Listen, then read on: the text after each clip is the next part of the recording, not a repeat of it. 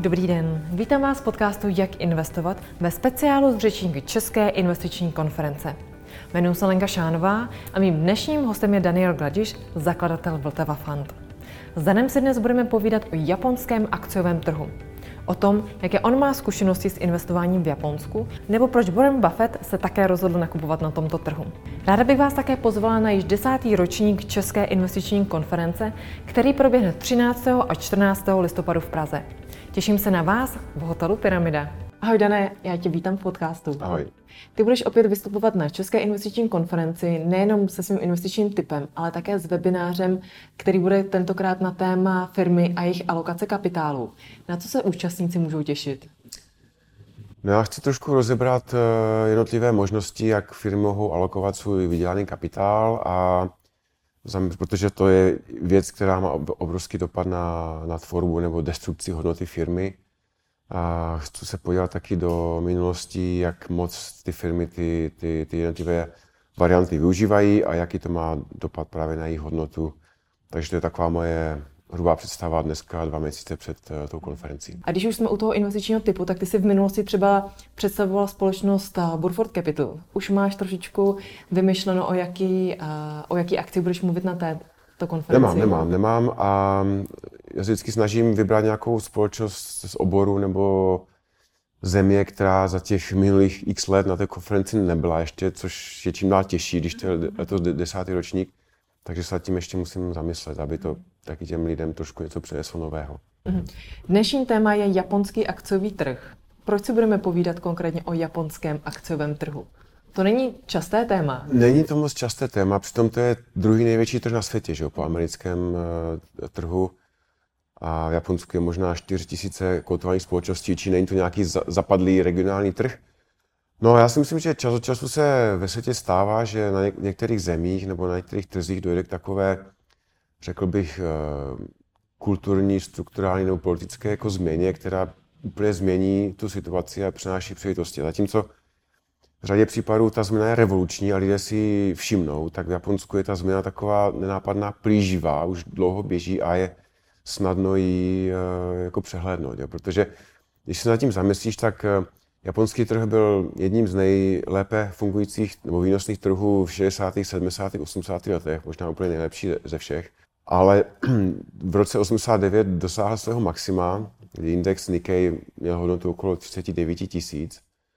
A potom dlouho, dlouho ta bublina dlouho, dlouho spaskávala a vlastně o 12 let později nebo 13 let později v roce 2003 nebo 14 let byl ten index o 80% méně. Jo?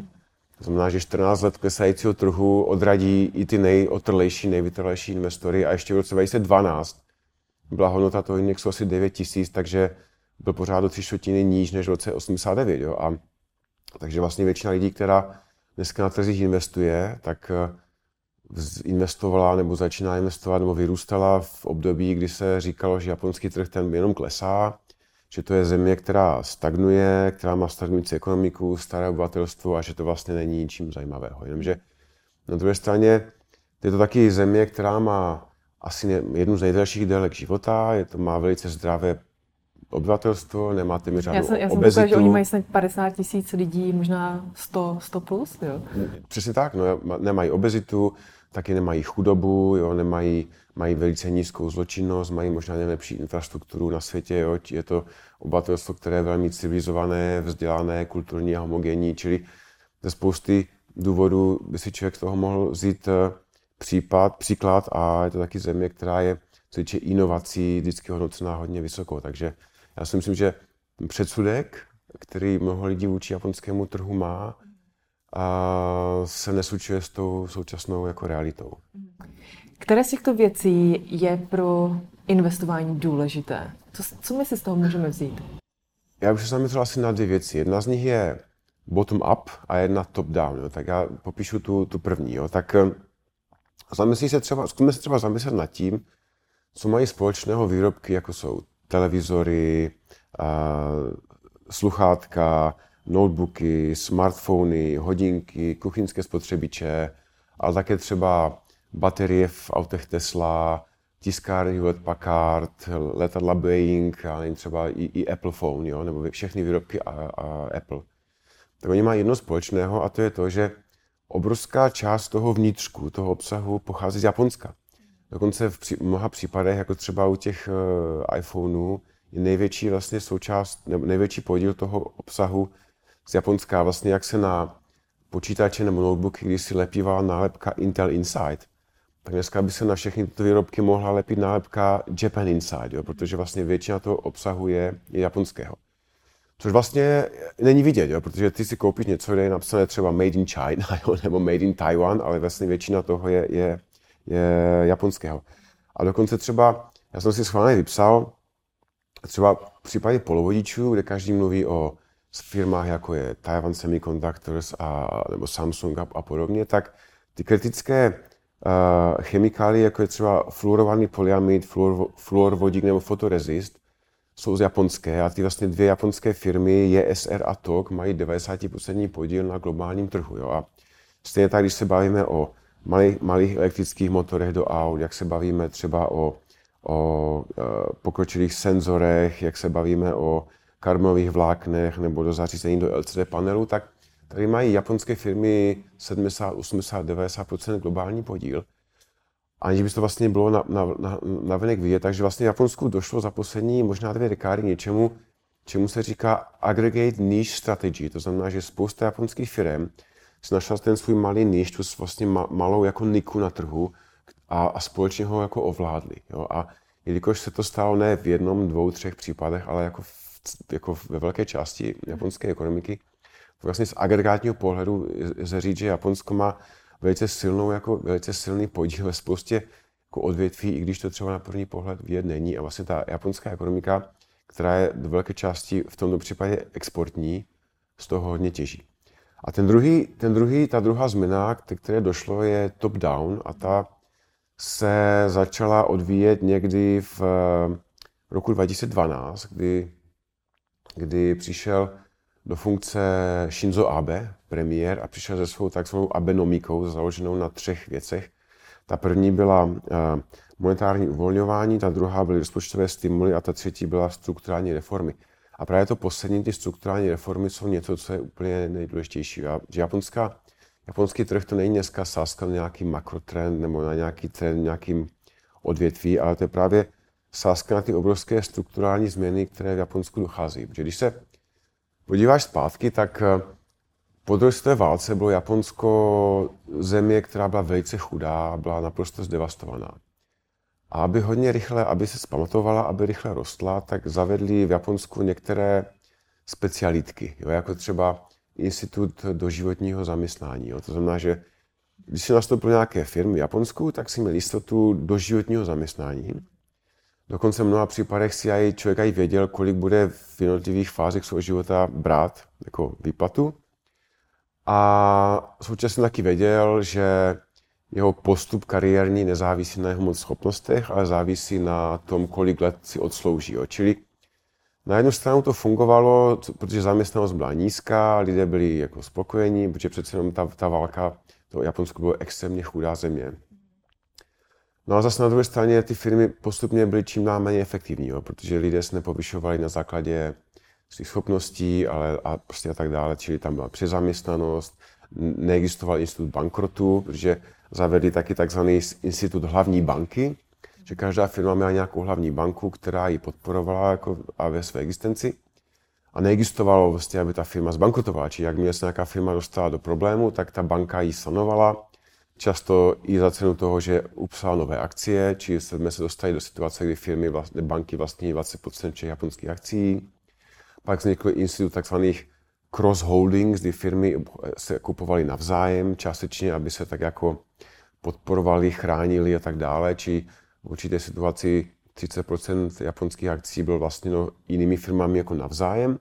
Či zatímco to fungovalo v 60., 70., 80. letech, kdy ten, ta ekonomika rostla až 10% ročně a spousta těch neefektivit se skvěla, tak potom to přestalo, jako fungovat přestalo a vlastně stalo, stalo se to zdrojem eh, problému. A právě ten, ty strukturální reformy toto mění. Jo. Za prvé uh, se banky vyčistily od špatných úvěrů už po roce 2000 a od roku 2012 se zavedl, nebo 2014, takzvaný Corporate Governance Code, který zavádí, který ruší ten institut toho celoživotního zaměstnání, tlačí na zodpovědnost těch manažerů, tlačí na to, aby ty cross-holdings se prostě rušily, ruší vztahy mezi firmami a bankou a tak dále.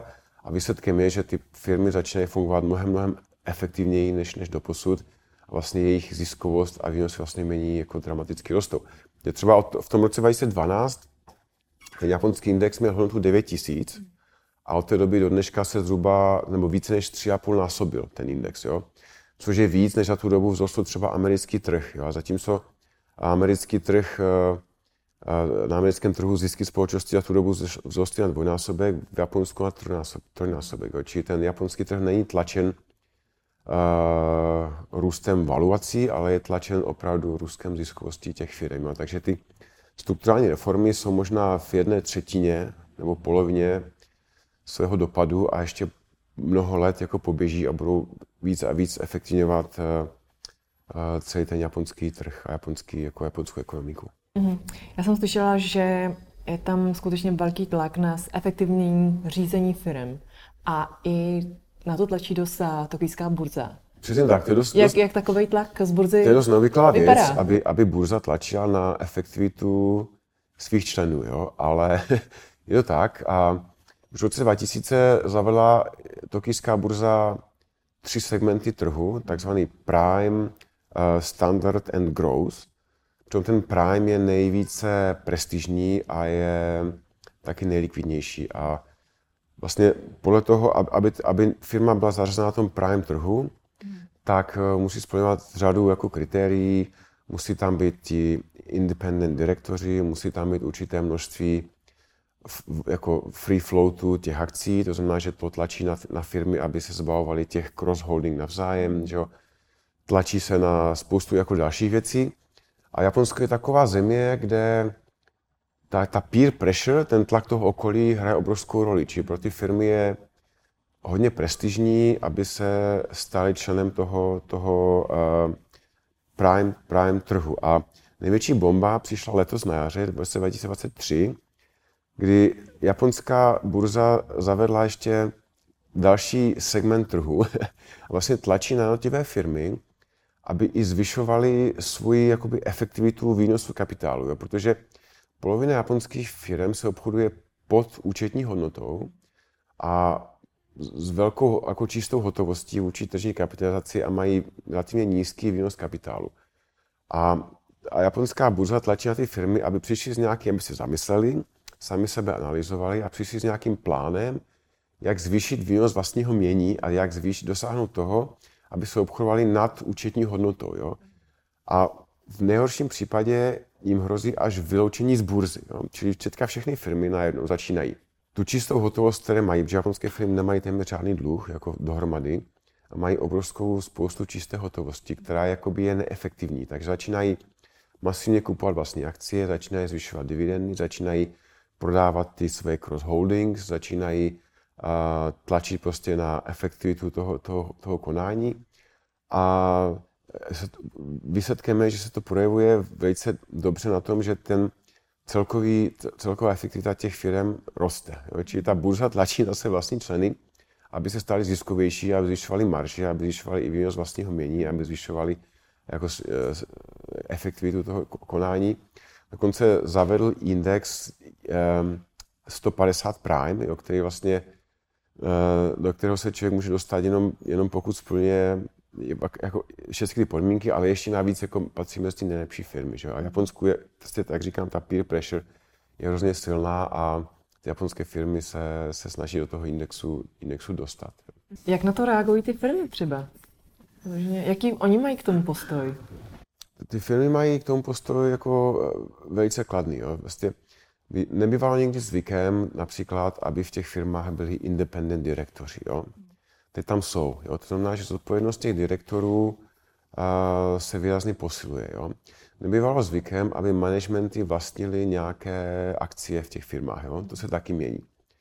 Vůbec bylo nemyslitelné dříve, aby nejaponec řídil japonskou firmu. Jo? To už taky není. Jo?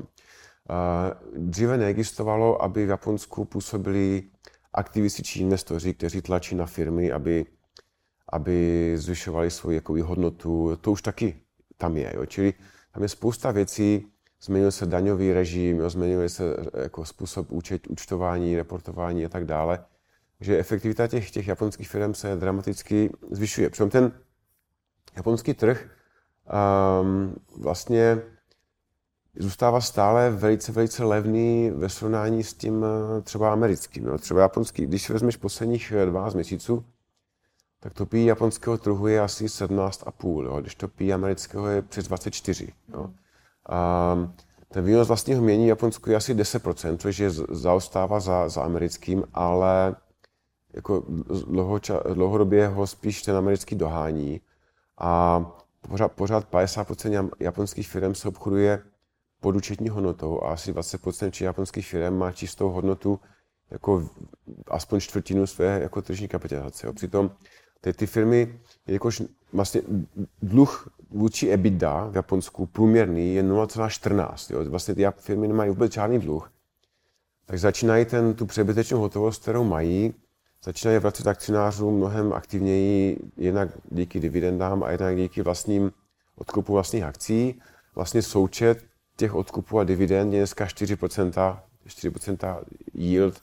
A vlastně ty dividendy dneska jsou vyšší, pardon, ty odkupy akcí jsou dneska vyšší než ty dividendy, jo. Čili těch peněz teče zpátky.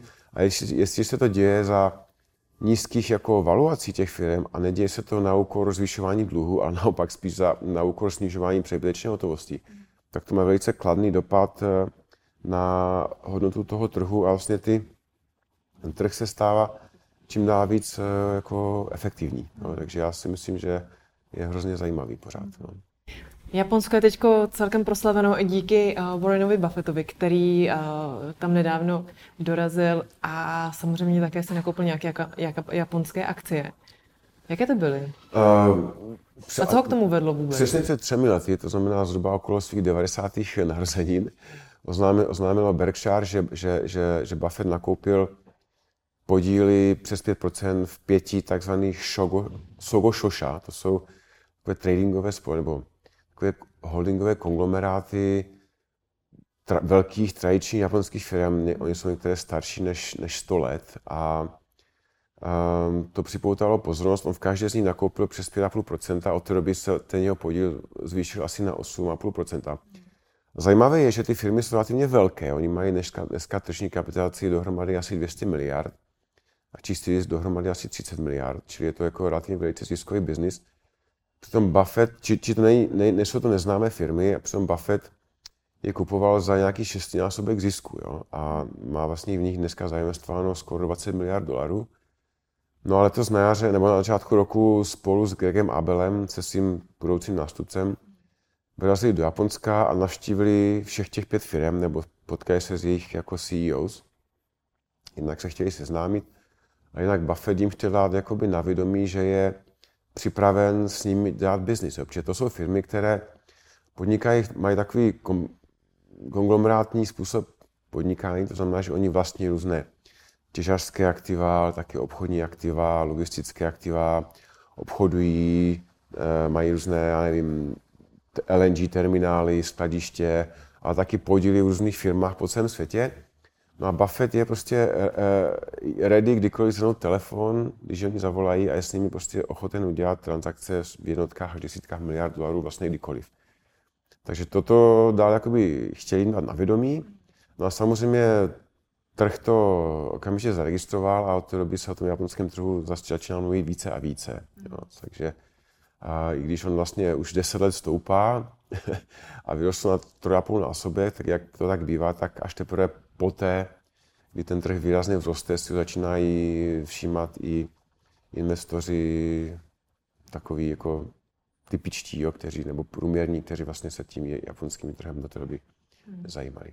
Já musím říct, že teda já jsem žádnou japonskou akci nemám a ani jsem hmm. ten trh nějak moc a, neskoumala. Co vy ve Vltavě Investovali jste do nějakých japonských akcí v minulosti třeba? Uh, investovali, držíš nějaký? Uh, držíme, na, náš fond vznikl v roce 2004 a myslím, že v roce 2005 jsme poprvé koupili nějaké japonské akcie.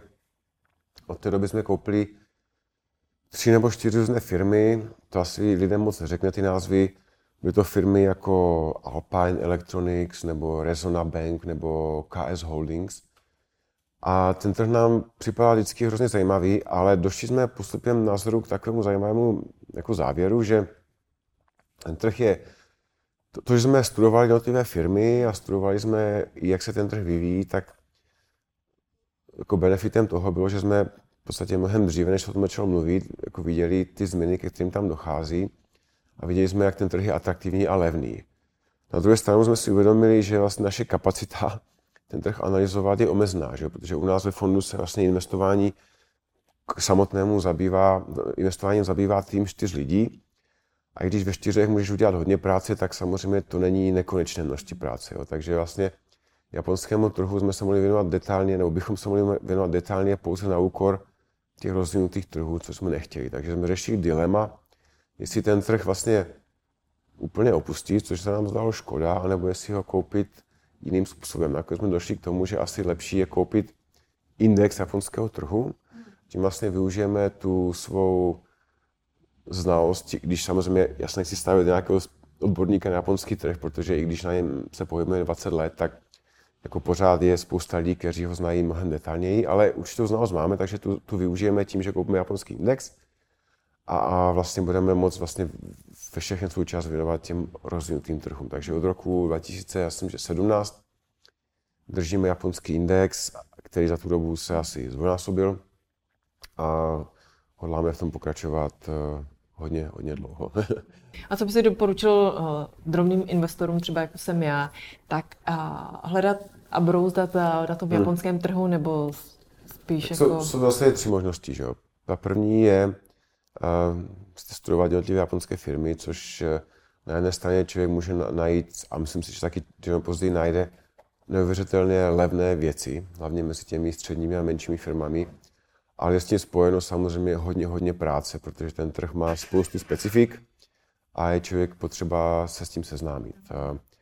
Pak jsou většina lidí asi to nebude mít na to čas nebo ochotu nebo i schopnosti se tomu věnovat, takže pak zbývají dvě možnosti buď eh, na, nechat si ty peníze zpravovat od někoho, kdo se tím trhem na ten trh specializuje, a nebo asi ta nejlepší možnost je využít nějaké ETF nebo nějaký, nějakou, nějaký derivát, který ten japonský trh zohledňuje.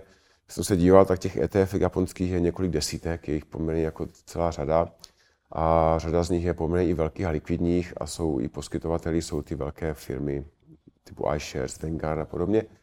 Záleží na tom, co člověk jako hledá, který index chce kopírovat a hlavně, jak se řeší to měnové riziko. Protože jedna z věcí, která je to v japonském trhu důležitá, je, že je to měnové riziko, protože japonský jen dlouhodobě klesá, takže do, dobré je zvážit, jestli to riziko nést, anebo jestli si vybrat některé ETF, které tu měnu hedžuje. Jo. My třeba držíme ten index prostřednictvím indexových futures, um, což vlastně eliminuje to, ten problém měnového rizika. A zase to není, není produkt, který je dostupný běžným drobným investorům. Takže člověk si s tím může pohrát. My, my se třeba, my třeba studujeme stále některé japonské společnosti, ne protože chceme do nich investovat, ale protože chceme být v obraze, co se na tom japonském trhu děje.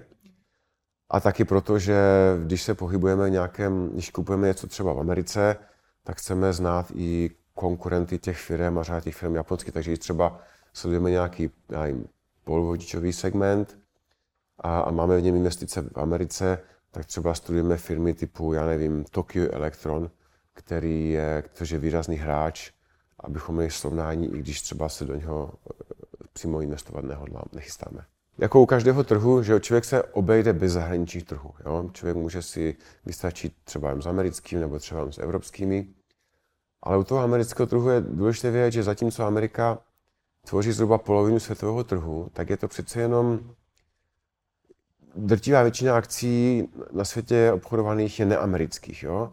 V Americe přece jenom žije jenom asi necelých 5% světové populace. Jo? Většina ekonomického růstu je tvořena mimo Ameriku, většina toho budoucího vývoje je tvořená právě mimo Ameriku, takže člověk třeba nemusí do těch neamerických trhů investovat, ale tím, že je studuje nebo studuje ty společnosti, tak se mu pomáhá vytvářet ta mozeka toho celosvětového dění, kterou pak zase zpětně může v té Americe při těch měsících reflektovat. Takže si myslím, že se pořád stojí za to se těmi jinými trhy nebo zeměmi zabývat.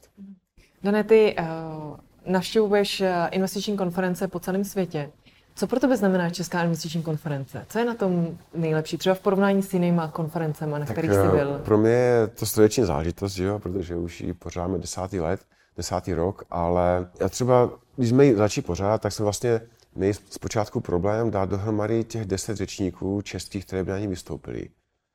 Protože ten trh, co se týče profesionálních manažerů, tady byl mnohem menší než je dnes. Jo? Dneska jsme v jiné situaci. Dneska máme, ten trh se hrozně u nás jako vyvinul. Že jo? Dneska těch profesionálních investorů tady je mnohem více a jejich zkušenosti jsou nesrovnatelně větší než před deseti lety, takže udělat tu sestavu těch řečníků je, je, je jednodušší.